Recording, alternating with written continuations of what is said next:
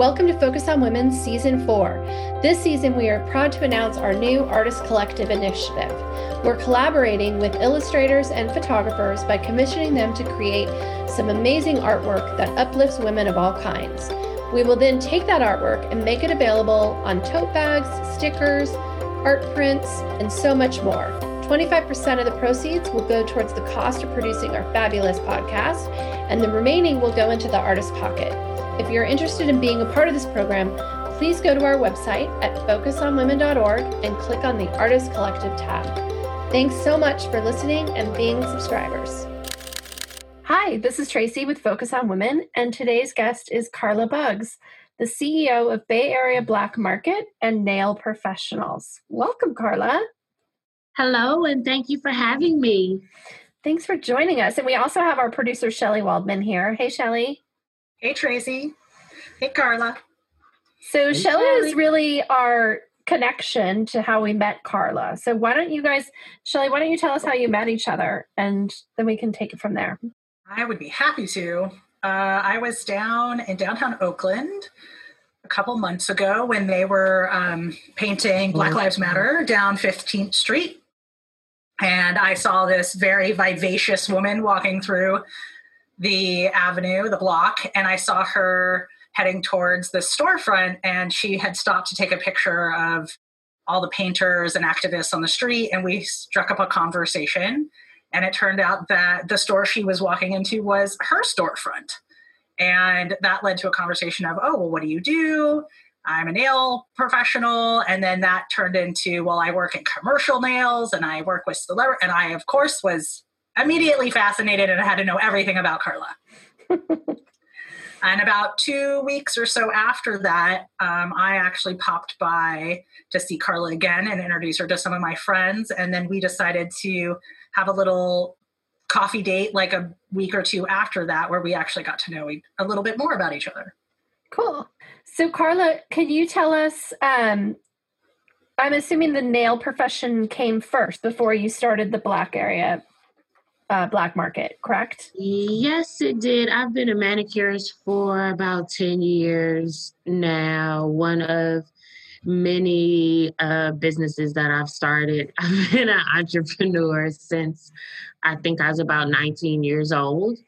Um, but it was something about the nail business that just captured my heart. And I think like part of that is probably my mom um, I remember her when she was battling drug addiction. I remember her going to school um, to become a manicurist, but not finishing that program. My sister was a stylist. My aunt was a manicurist. So I think it was a natural progression for me to just have some interest in beauty. And nails is just kind of where I settled. It made most sense for me. Yeah. And uh do you have an actual salon as well as your i know you have a website because i've ordered stuff from you. Did you enjoy it? I loved it and i gave the i gave gifts. You have that great little it's like a package kind of do it yourself at home which is mm-hmm. brilliant and i gave it to my sister-in-law this summer. Yeah. Amazing. Thank you so much for your support. Yeah. No it's it's really been Amazing. Um, yes, I have a salon. That was how this all started. I went to school, opened up a salon on 15th Street, which is where Shelly and I met.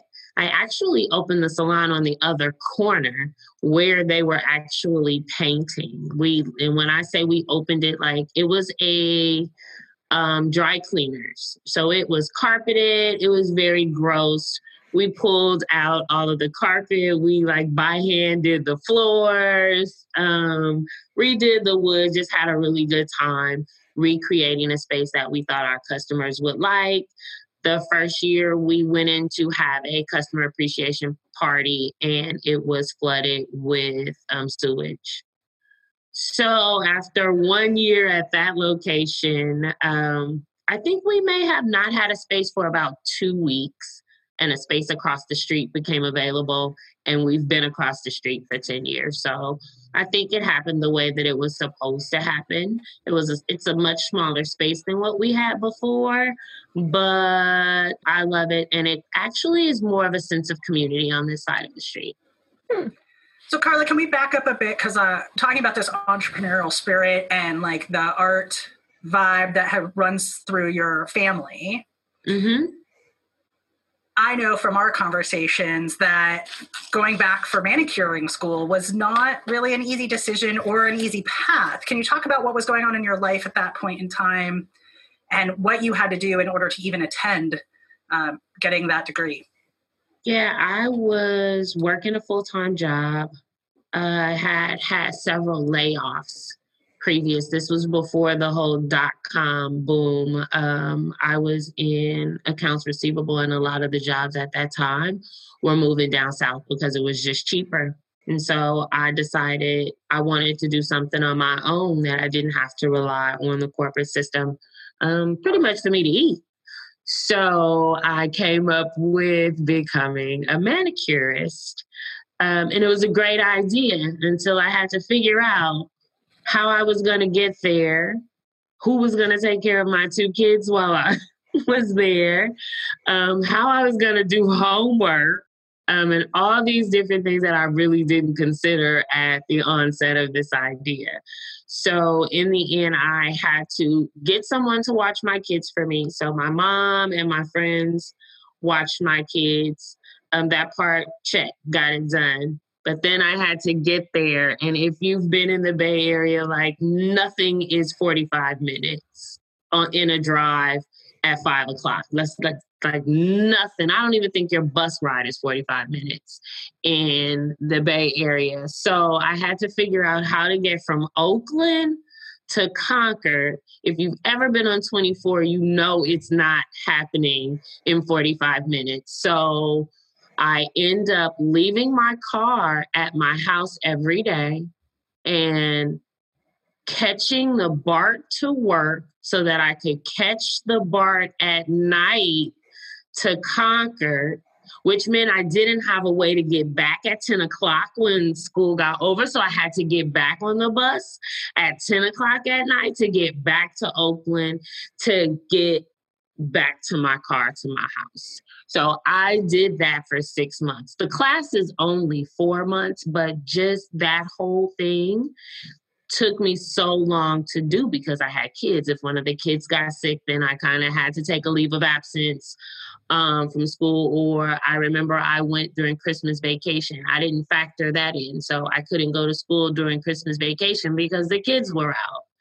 So all of those little things. So it took me six months to do a 400 hour class.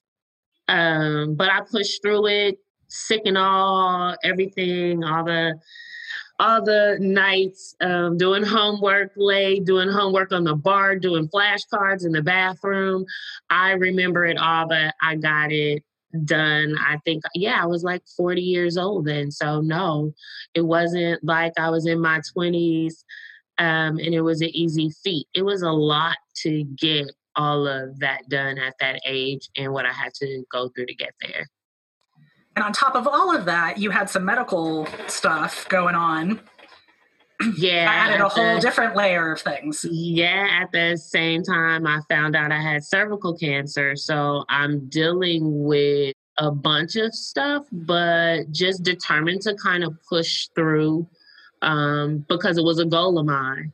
And it was honestly, I kind of want to say it was the first goal that I set for myself that really wasn't attached to anybody or anything. It was something that I was doing for myself. If I succeeded or if I failed was all about me. It wasn't really about like, if I don't succeed at this, like my kids will be homeless or anything because I had a day job. It was more about I want something to call my own so that if the company that I work for um, decides to dissolve itself, if the person that I'm with decides to leave, you know, all of those things, I just wanted something that was my own. And I knew that that license would provide that for me because I could take it from state to state to state with me and I would be fine if I had to, you know, start all over in life by myself with my kids. So that was kind of what the drive behind making sure that I accomplished it was I was determined that I was going to have another option for myself. So that took you, okay, so you finished school. Did you even know that this commercial side of uh, nail art even existed at that time? Heck no. I all I knew was what I saw in my community, which was um, these really low level nail salons um, with people that didn't look like me which is kind of what pushed me into the industry is i i loved getting my nails done. Um, i loved the color. I loved um, what i thought the experience should be in my head. Whether i got that experience or not that's a different subject but what i thought a manicure was supposed to be in my head I was just in love with that process. So I think I was in love with trying to find somewhere to get it. So I would go to all these different um, salons. And as I went to all the salons, I kind of felt like some things that I was seeing could they weren't safe and maybe could be illegal. So that's kind of was number two because I was like, well, if I'm in here, like my community is in here. I couldn't speak to the people who were there because they didn't even speak English.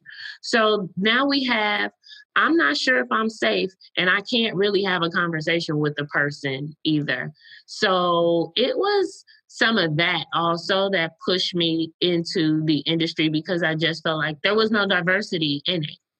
But there were people that were making millions of dollars in my neighborhood and couldn't even speak to me. So it just it felt wrong.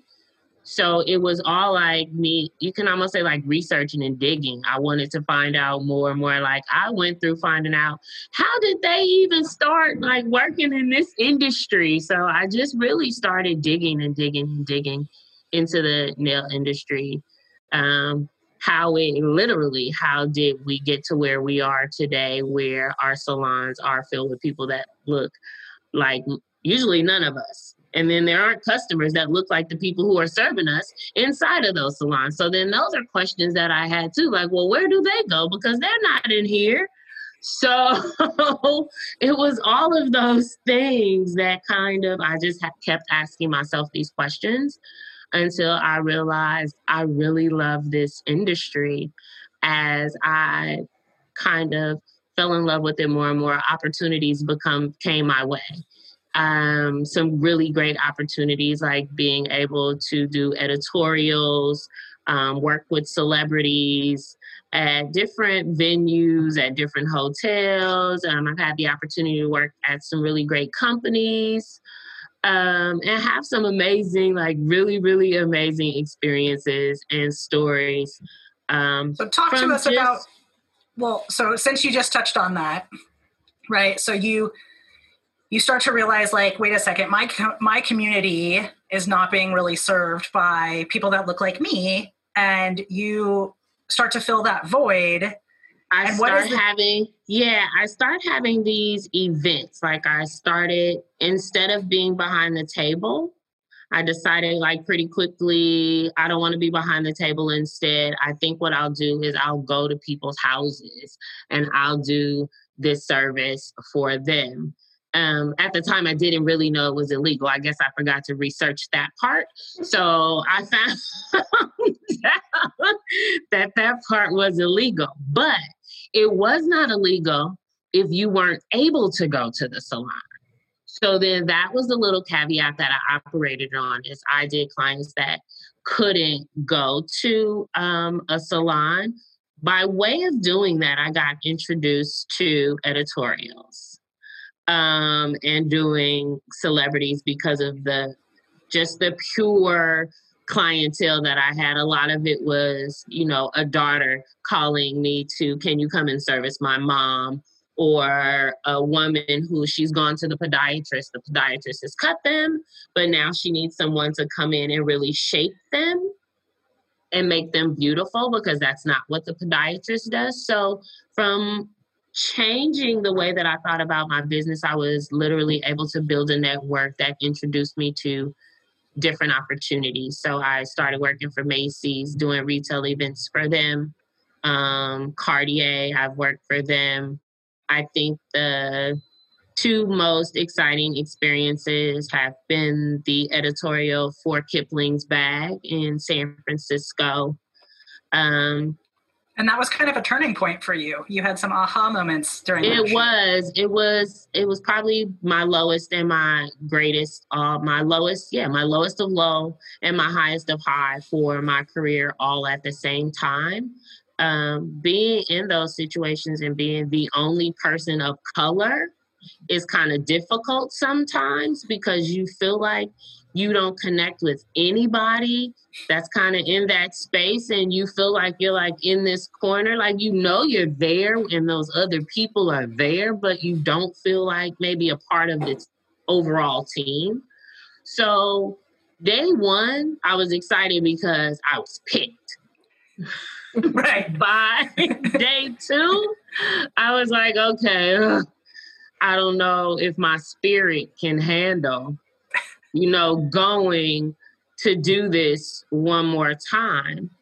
But I also knew that I was committed. I'm devoted to what I said I was going to do. And it was enough money that I well, definitely couldn't afford to say no to the amount of money that they were paying me for that day. So I pushed through it.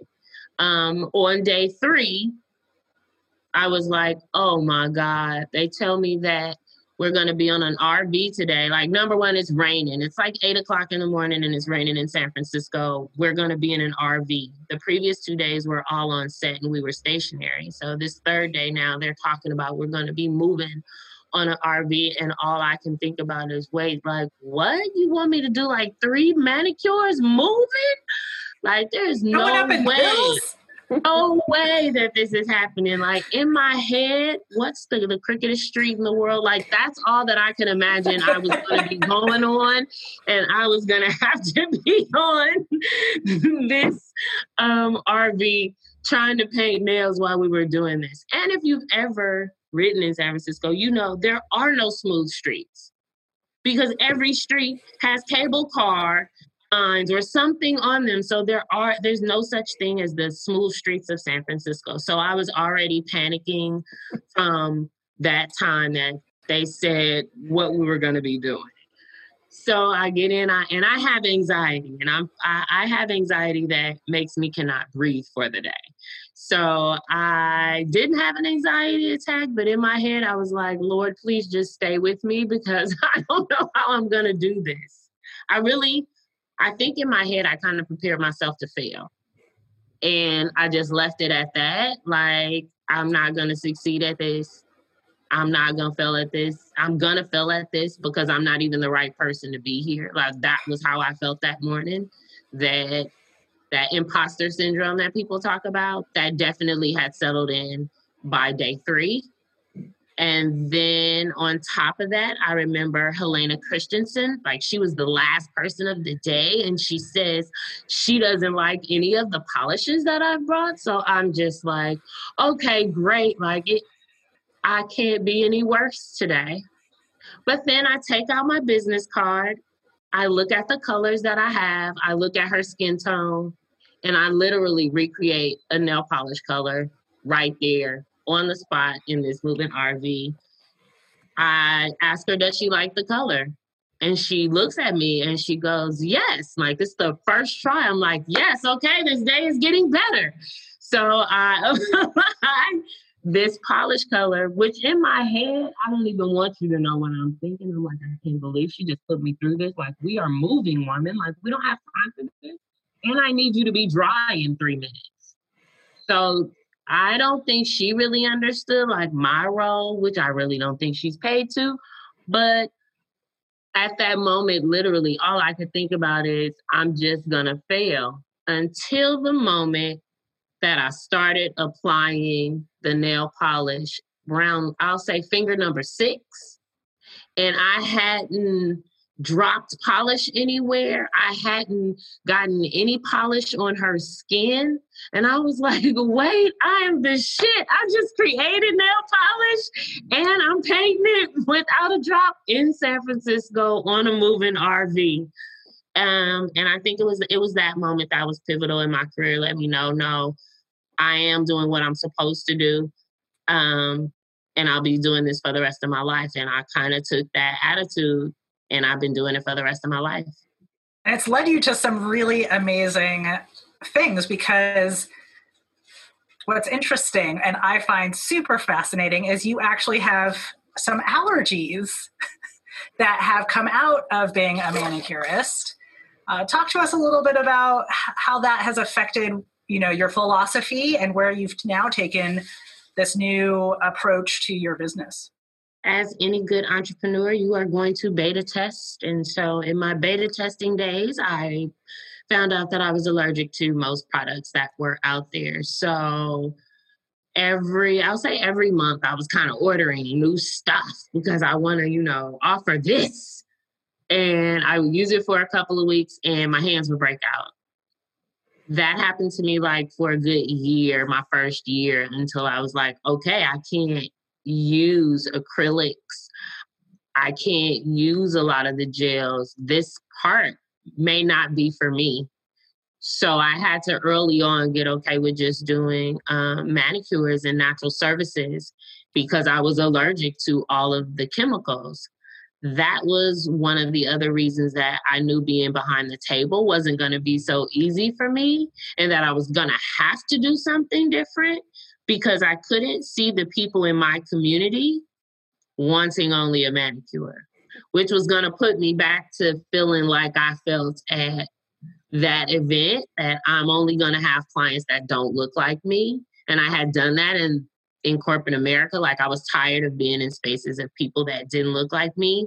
So I think with a lot of intention, I started to move a little differently and market my services a little differently and talk about my allergies to products um, and started to go natural. Started to talk about some of the dangers at the nail salon. I started to talk about how diabetics weren't served properly um, at the nail salon. And so my career just kind of took off because I realized that I was more than just a person sitting behind a table um, and the allergies were kind of that part, the beginning of just extending it from just being a nail tech to being an advanced nail tech to then studying um, podology and becoming a certified podologist. It just made me really look at the whole industry at a different level because I couldn't use all the popular products that my customers wanted. And I had to be able to explain why I wasn't using them and I couldn't use them. And convince them why they should be using the stuff that I was using. But it's also led you to create some stuff of your own and create this new, like Carla's experience kit, uh, like Tracy was talking about. So, talk to us a little bit about your your path to creating your own product. I think, well, along with the being allergic to everything, I kind of started making like my own scrub to put on my customer. You know, it says sugar scrub, but if it's if I'm scratching after it, I have to believe there's something else in there. So, um, I just started making my own stuff, and I was literally making it like when you go to Benihana's and they put it all in front of you. I was doing that for my clients and really creating an experience for them at the table. Everything was really mixed um, so that they could see it. So since I was doing that, COVID hits and I can't do that at all. So my first mind went to, oh, just put that in a box. Well, no, I take that back. I have a friend, her name is Janet, and she called and she said, I need another bottle of cuticle oil because it's been saving me during COVID. She said it's the only thing that's been saving me during COVID for my pedicure. And I was like, wait, what? And she was like, yeah, I've been using it since I can't go get a pedicure. And I started asking questions like, what do you mean? Like, how is it helping? She was like, my feet look like I still have a pedicure and it's been over a month. So I was like, oh, wait, let me think about this. And so, literally, the next week, I looked at how do I put all my products in a box and start shipping it out to people since nail salons are closed. Here's a solution for those people that had gel nails on and needed to get it off. They had acrylics on and needed to get them off because we did not know when salons were going to reopen. So I literally, all the things that I use, put them in a box and I literally, I think in my head, I thought I might sell 25 of these. So I just put it on my Facebook page. And literally, it never dawned on me that the business would really take a pivot. I just thought it would be how I would just make a few bucks while salons were closed. Instead, what it has turned into is I've done a complete pivot um, and change of business model. So I don't even have an interest in doing services a- anymore. I've switched my model to sending out these boxes, which, by the way, we've pivoted again since I last talked to you. We still have the box, but now we've pivoted to B2B and we've pivoted to we provide these virtual experiences and the box comes along with that experience. So let's say we have hand hygiene workshops where we're really talking about hand anatomy hand hygiene the proper way to use hand sanitizer um, reflexology acupressure and this box is coming to you with all of these materials in it and i'm walking you through um, these things. You know, you ha- we changed our hand sanitizer to a hand and surface sanitizer. So we just upgraded some things because I, as any entrepreneur, you got to keep pivoting. So that uh, even though that was a great pivot for the moment, it was hard to. Um, what I found is I couldn't build a pipeline hmm. with consumers. That was the first thing that I really keen on is it, it's if I have to spend marketing dollars, I'm not willing to spend my marketing dollars and work for one box. I'd rather spend my marketing dollars and sell, you know, a high volume of boxes. So we've pivoted from consumer over to B2B. And now we have clients like Felice Insurance, um, Insperity. Um, we've had Cisco. So it's been, I, I keep having this amazing journey in this industry. And I know it's all because of my ability to pivot and keep my eyes open and really not just think of myself as a manicurist or a service provider, but as an entrepreneur. Yeah, and that's something that really has always come across when I first met you. We talked about your super multifaceted. Um, you know, this is just one, I would say this is like 10 to 20% of what you do. Uh, you do run Bay Area Black Market. You also are very involved in tech. Uh, you also are a mentor to many youth that are out there and to many people in your local community. You're an advocate for um, Black small businesses, Black owned businesses in Oakland and abroad. You sit on many boards. Carla is a very active person in the Bay Area, and I just I don't know where you find the time or the energy because there you know there's only 24 hours in a day, but somehow you make it seem like there's 36 hours in a day. I'm always sleepy.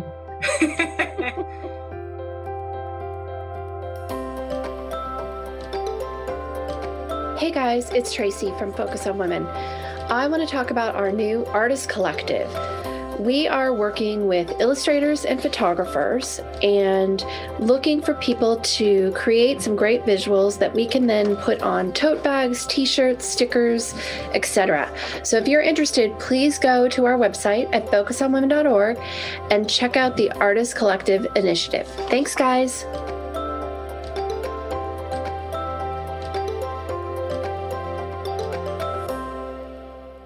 I would love for you to tell us your journey on. So you had this box, you pivoted to customers, you pivoted to B2B, but you also created a whole line of nail polish. So I have been talking about this nail polish, I'm going to say since probably year two. I think I started off with letting you know I've been a manicurist for 10 years. So for the last eight years, I've talked about it. Um, the project in itself probably cost back then $500. So we know about inflation. So let's just say the same project that I could have started for $500 cost me $2,000 to start today. Um, and because I was so afraid of failing and succeeding at the same time, that I had paralyzed myself and just couldn't move forward one way or the other. And I'm not, I'm still not sure what it was about COVID that shook that away, but something about COVID and it being the right moment, the right time, and I think the success of the box allowed me to not be afraid um, about doing it. And I think I had also been in tech long enough so I had seen people fail and I had seen people fail with millions of dollars. So I was like, and here I am. I don't want to fail with a couple hundred. And there are people who fail like majorly, like shouldn't come outside again majorly. And I'm not failing that horribly. And I had to really like talk to myself in a really practical way to kind of put fire under my ass and make me realize that I had to at least start and I had to at least try because if I never started and I never tried, I would never know what the outcome would be. It would all be some thing that I created in my head. Um, COVID, and, and again, the weird part of COVID, I don't know what it was, but it was an opportunity for me to step outside of that box because everyone would think, no matter even if I had started it, I had done the nail polish eight years ago. I hadn't. So starting it at COVID was actually a better time because I just wasn't afraid anymore. It was a great opportunity to start over. It was like life started over in 2020. So whatever you had done before really didn't matter. Like you had an opportunity to recreate your life, to recreate who you are, your business, and kind of shake up the world and yourself if you really wanted to. And I felt like that was the time to do it. I was inside the house. Like, I think being inside too, you're inside long enough, you get crazy thoughts. it was a crazy thought that I would succeed, and I did. So I think, you know, COVID was a blessing for some people. Like, don't get me wrong. I know it's, I'm not saying I want to continue to be in the house, but I definitely think having the ability to not, for me, because I am so busy, like you mentioned, it was the opportunity to be still for a while. So it gave me time to put some pieces together that I think I just wasn't able to put together because I was always moving. So I was able to sit down for, you know, two or three weeks and really execute things that I had wanted to execute. But like you said, I only have a few hours in the day. I work in tech during um, from nine to five. So I'm doing a commute. I was commuting from Walnut Creek to Oakland. Um, I've changed my life drastically due to COVID. Like I live in Oakland now. So my life has really changed drastically. Um, that was one of the biggest, I think, and most priceless things that could have happened is I had the ability to live here again. So with the nail polish, you ran into some interesting problems. Uh, not, with like the manufacturer, with we were talking about people who don't look like you or who don't believe you because, you know, who are you to do this? And I love that you kind of had this newfound like don't give me your lip. Don't give me your sass we're making this happen. Um, i'm very much so. I, it took three manufacturers to get this done. Um, the first manufacturer i had literally been talking to this woman for years because i wanted to know that i was going in partnership with the right person. I wanted to know that um, where her head and where her heart was in the business. I didn't want to, you know, start a relationship with a vendor and then 12 months later, I'm back trying to find a new vendor. So I spent a couple of years getting to know her. In the process of that, she added her husband to the business, who became the president. I made my order for my samples. I received them. Um, they weren't any color that I would have ever ordered like they're nice bottles and everything, but they weren't in colors that I would ever order. So I wanted to know, you know, like, can I get samples of the colors that I'm going to order. And they told me, um, no. What do you mean no?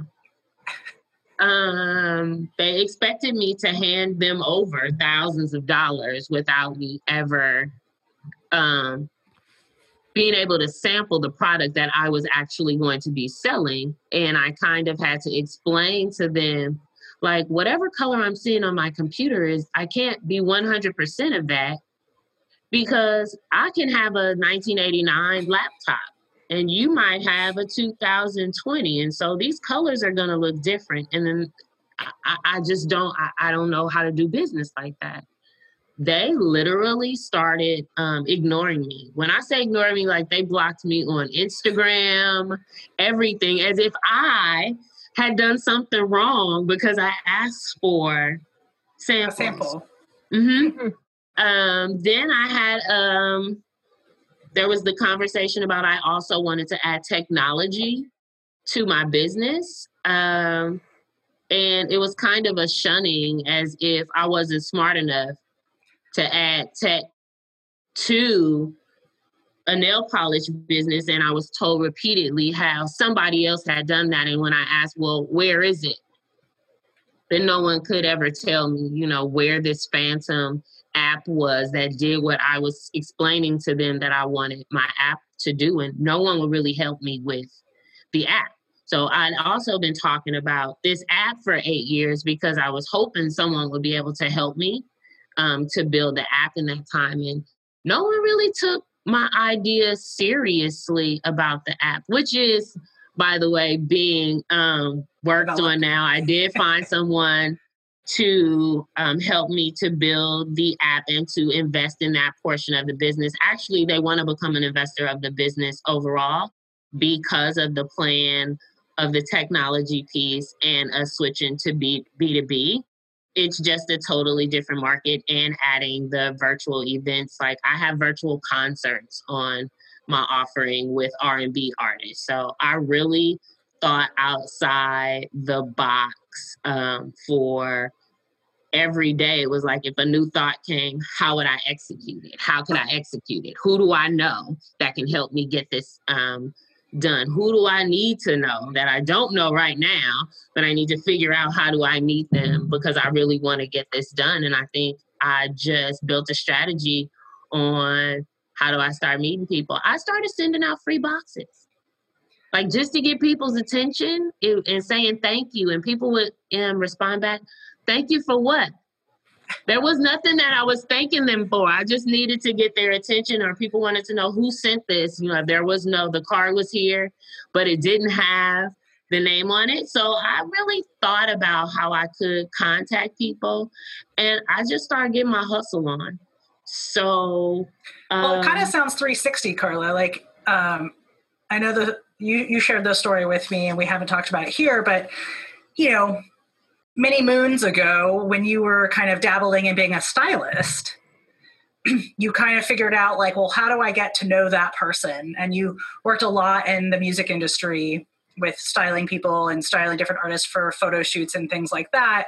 And it's almost like it's come 360 for you right? Like you're kind of back now into music. You're kind of back now into figuring out how do i open that door? How do i get to that person? How do i involve that aspect into my business so that not only am I uplifting my business, but I'm uplifting all of these other people in my community along with me. Um, I think you bring up a good point. Someone else just mentioned that to me the other day. How how many people are you taking with you? That it was very interesting to her that all of my business models are all about taking the community with me um, I love music probably just as much or more as I love nails. And so I think that's why there's always the connection to that industry, is because that's um, one of the things that I also love. Like, I'm the person, if you sit me in your car, I'm going to know every song that comes on the radio and sing it to you. So I think it's just those are the things that I love, and I don't limit myself to doing one thing. If I love five things, I'm gonna figure out a way on how all five of those things are gonna work and sync together to work together for me to do something that I love. And that brings us to Bay Area Black Market. Oh, yes. Let's we have about- a love hate relationship with Bay Area Black Market. But I think but, one of the cool things about it is um, you have a you have a great perspective on how, and you have this innate entrepreneurial spirit that just exudes, right? And I think that is really what blossomed into Bay Area Black Market. Um, e, absolutely. And then it's you, taken its course now. Yeah, I started Bay Area Black Market about five years ago, and it was born out of trying to find more customers that looked like me. I literally I was doing events. The event portion of the business was going really, really well.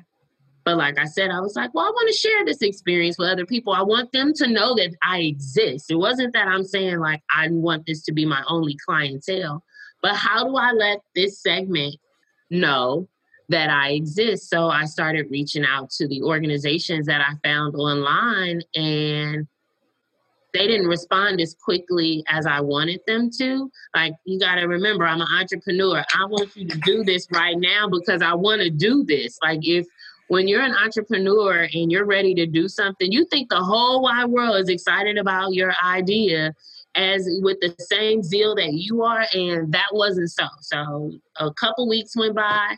I didn't get a response. A couple months went by until I reached out to a friend of mine and said, Hey, um, I reached out to these organizations and they didn't respond to me. If this is happening to me, it has to be happening to someone else. And I'm sure someone else also needs the same service. So we started going back and forth. I asked her, you know, would you put my website up for me? She said yes. We started having community events and the rest has literally been history. I started it just to be able to put my own business on there, and I figured, oh, if I do this with a bunch of people, it will work. You know, if I build a community, then this will work. It's not just about me, it's about I know if I have this issue, I know there are other businesses that are going to have this issue too. So that's really all that I wanted was just a place to um, market my business. In the interim, what happened was uh, we started doing websites for other people. We started doing marketing for other people. People started contacting me for everything. Um, things I knew nothing about, didn't even know existed. Um, people were reaching out just because I had kind of become that go-to person when it came to small businesses um, in Oakland. And it took me a while to even grasp the idea that I had become that person because that wasn't what I was working towards. I was just working towards making a space for us to all put our business. I wasn't really trying to be a community leader or have um I was I don't even I don't think I knew exactly what it was going to turn into, I just wanted us to have a space. And in creating that space, I now have Facebook groups with over 5,000 people in them. Um, and we're developing programs for some really awesome, not just small businesses, but I've had the opportunity to work with Afrotech, with Black Enterprise, with Essence, with Chase. Um, so again, everything that I've kind of managed to do, I figure out how to work with and partner with really major companies to accomplish my goals. Yeah, I think it's so inspirational and so amazing how you kind of deconstruct everything and really think about it and then think forward about how it works and then kind of look at how it's forming because I know Bay Area Black Market has kind of changed and you were really kind of that you were like the, at the helm for a while. And with all these other things that you've got going on, you know, in the last couple of months, you've kind of delegated some of that responsibility to other people. You now have a team of people who help run Bay Area Black Market. You guys have developed a little bit more of a business plan around it and being a resource hub for the solo entrepreneur all the way up to, you know, larger scale things, which I think is quite a feat in five years. And you should feel incredibly proud about that um, I know I feel incredibly proud, and I'm not even, you know. I am. I am. I guess it goes back to I'm always tired, so I don't get to enjoy some of this stuff because I literally I am always um, exhausted, which is why I had to get help with Bay Area Black Market. And we've recently partnered with SBDC to give free services to Black businesses. So it's been a lot. Um, and a lot of things that, again, I didn't know. I, being an entrepreneur doesn't mean that I know everything about everything. So there are a lot of opportunities that come my way that I know absolutely nothing about, which means that I have to start doing research on something before I sign contracts and before I say yes to deals. I have to learn a lot of stuff or pay somebody to, you know, explain it to me. Either way, I got to learn. But I have to learn a lot of new things in order to get some of these opportunities. Um, that part isn't fun about business. I don't I think that's the part that people don't know about because it's behind the scenes and so you think that everything is just really pretty um, because you see the end result. But it's a lot of work. It's a lot of people. It's a lot of networking. Um, it's a lot of days with no sleep. But I do love it. I wouldn't change it for anything. I just try to tell people like be prepared. And if you're sleeping and you're eating every day, you're probably doing this all wrong. we got to get Carla some more coffee. Right, right. I, I, think it's an incredible story because I feel like you are an amazing networker, and then you created the network that you needed for mm-hmm. to create that community that you were looking for. Mm-hmm. You know, mm-hmm. so it's like Shelly said, it's really come full circle for you, and um, that's super inspirational. I think to any anybody who's out there, entrepreneur, you know, creative, whatever they're doing. Mm-hmm. It's I, all about I, community. I tell people that I'm an introvert also. So I had to put a lot of intention behind doing all this. People think that I'm this person that I like to talk. I this scare all of this scares me to death. But I also realize that I have to kind of grasp these opportunities um, and just do my best. I'm not going to be perfect at anything. I think one of the things that I've learned, and I hear a lot from women entrepreneurs, is they don't think they're as good as someone else. And I stopped comparing myself to other people. The only person that I'm comparing myself to is the Carla that I was yesterday. So if I'm better than the Carla that I was yesterday, I'm already winning. I love that. I needed to hear that today. Thank you, Carla. That's. You're welcome. I think, I think it's a good reminder because uh, in the world we live in, especially with more and more social media and a lot of us living online, that comparison game is a real trap. So I will tell you my secret to um, avoiding that whole social media trap in comparison is use another platform to do all of your commenting all of it for you because you're still commenting with the people but what happens is you you're doing business. You're doing it as marketing.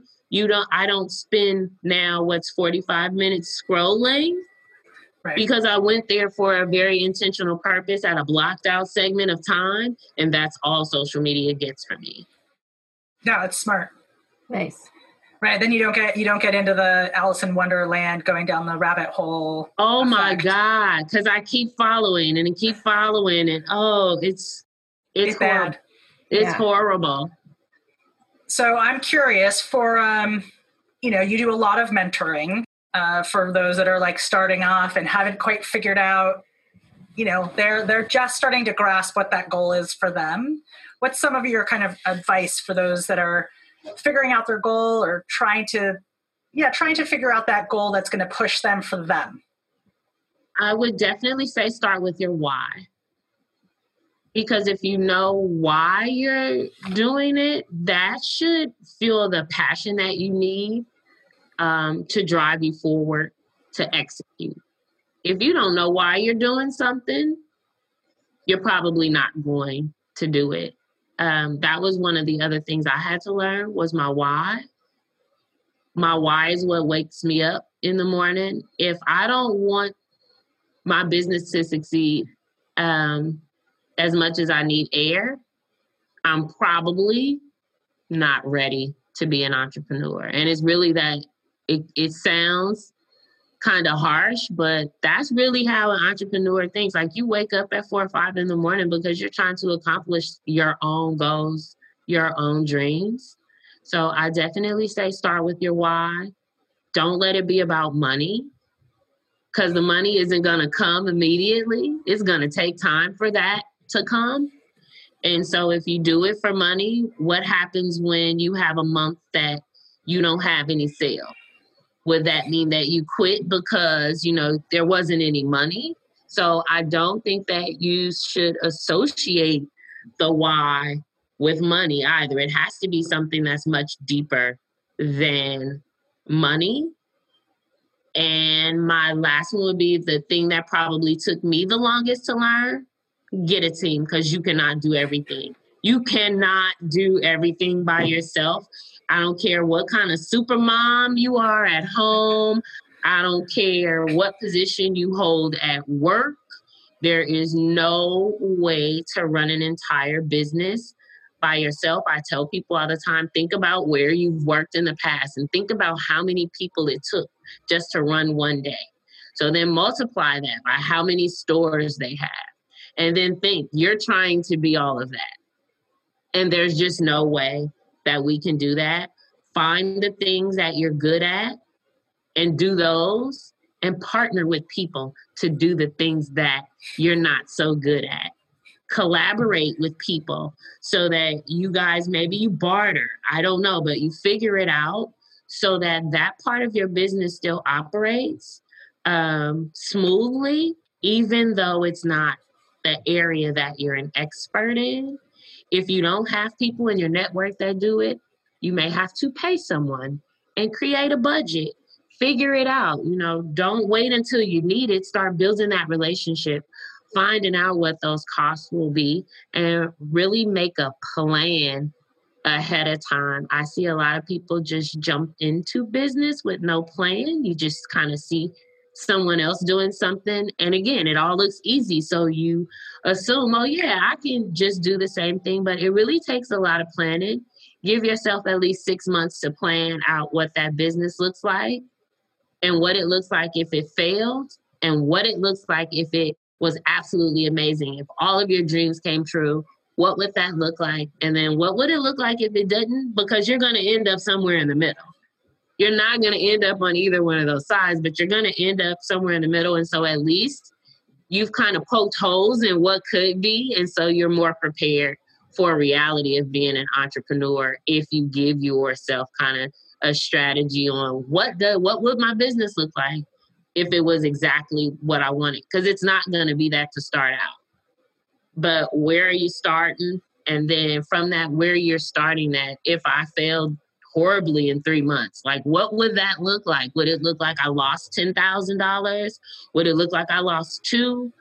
Um, what you need, I think people don't spend enough time on those numbers, and that's the one thing that I think, um, yeah, we just don't spend enough time on it. So it's on the back end that you have to deal with your decisions. When if we plan better, you can get over those hurdles because you'll have a plan. You'll know what your cost starts to be, what your cash flow is going to be. You can do that forecasting. Um, you have balance sheets. It's easier to get um, someone to invest in you because you've actually kind of created a plan and you've done some work. You can talk about what, you know, your cost of goods. So like I ask people that question and they don't know what that is. That's pretty much a sign of where I where the person is in the entrepreneur journey.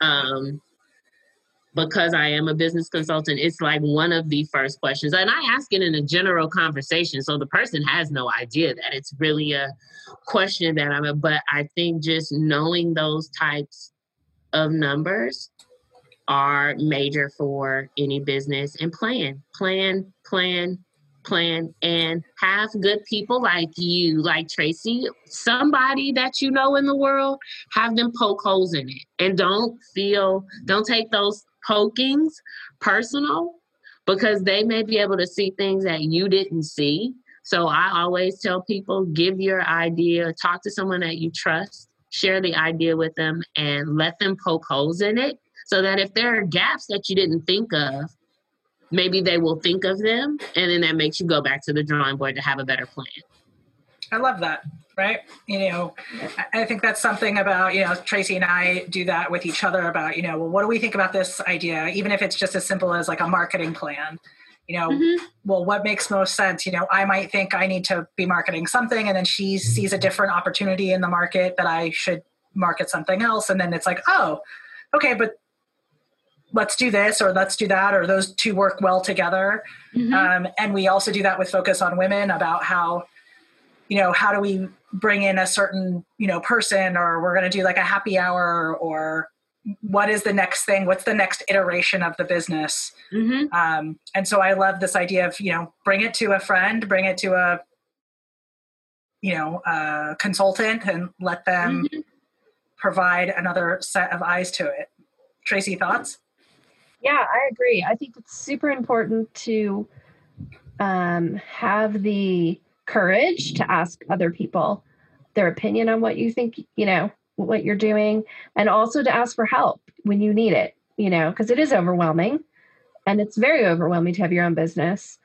Um, and I think the key to success at being your own entrepreneur is really the team around you and the people that you, you know, get who help support you in that business. So I think it's all really great advice. Thank you, thank you. Yes, yeah. I, that was the thing that I think I had to learn the hard way. Right. Um, I thought that I could run Bay Area Black Market by myself, or at least with the web developer and I. Like, two, we started this, so I was like the loyal CEO. I, well, I got to make sure she's taken care of, not really realizing she only does one thing. So what's happened is along the way, she, I've gotten burned out she's gotten burned out. I've wanted to just close the business altogether. Um, and all of that stemmed from us not having a team. Once I started building that team and it took pressure off of her, it took pressure off of me, I was also able to really look at all the opportunities and all the other things that we could do because I wasn't stressed out over it all the time. I had people who I could trust um, and I could actually delegate things to, and they got done. Yeah, yeah, that's important. Yeah, and I think when you're in it, like you were saying, like at some point you guys were in the trenches, and you're just like, I'm done, dude. Let's just cash in and quit. you know, I'm turning in my chips. We're going home. And then you start to realize, well, what if I asked for help? What if I I know this other person and they're kind of a subject matter expert in this area? I wonder if they will be willing to be part of the team. And I think a big takeaway and something that is a continual learning for me is that ask for help piece, right? Mm-hmm. Is to mm-hmm. raise your hand and say, I need help with this. Like, yes, I can do it on my own, but it's so hard for me, or it's too much. I have too much already. Can you come help me with this mm-hmm. thing? And keep um, in mind, the woman who I partnered with, I met her online. I didn't know her prior to this. We weren't two people who had grown up together or worked together or any of that. I met this woman online, and from whatever I saw online, I trusted that she would be a person that I could go into business with. And of course, we've had our ups, downs. It has not been a flowery road all the time, but we still are together. We still support each other. We still work together. She's um, over operations. She's our COO, so that has not changed. Um, and I appreciate that she was able to see my vision. What's happened in that time is like some of the people who were our first customers are now on that team also. So like you said, it's not just asking for help, but what was hard was asking strangers for help. Mm-hmm. Because you may not know all the people that you need help from. It's easier to ask someone that you know for help, but asking people that you don't know for help for your own business, not knowing if they're open to it, I think sometimes that can be a really scary because you don't know if the person's going to say yes or no. You don't know how the person's going to respond. You don't know what the person even thinks of you. So I think those things were really hard for me because, again, I'm an introvert. So, and I don't do well with um, probably de- being denied for something. So, in rejection. So, that was all really, really hard for me. I didn't have a big network of women either at the time. So, all of this is tremendous for me to have done because I was not this person at all. I really had to move with intention to make it all happen. Yeah. That's great. And I'm thank you so much for sharing your story with us. It's awesome. You are so welcome. It's so cool. And can you tell us where people can find out more about things like your um your classes or that you're doing, the visual stuff, the packages yeah. and yeah. The virtual web st- the virtual events will be on www.nailprosbox.com and then the workshops and the other stuff that we do for small businesses, you can find at www.bayareablackmarket.com. Um, and carlabuggs.com is coming down the pike because my team feels like I need to be my own brand. Yay! Carla needs her own landing page so we can go right? find all her other fun things. Exactly. Smart. Um, yeah, so that's the next kind of levels. I'll be selling um, digital business planners. Awesome. Great. Well, it was so great to talk to you today. Thanks again. Thank thanks. you guys so much. Yeah. Thanks everyone for tuning in. You can hear more episodes on iTunes and Spotify and check us out at focusonwomen.org. Stay safe and we'll see you soon.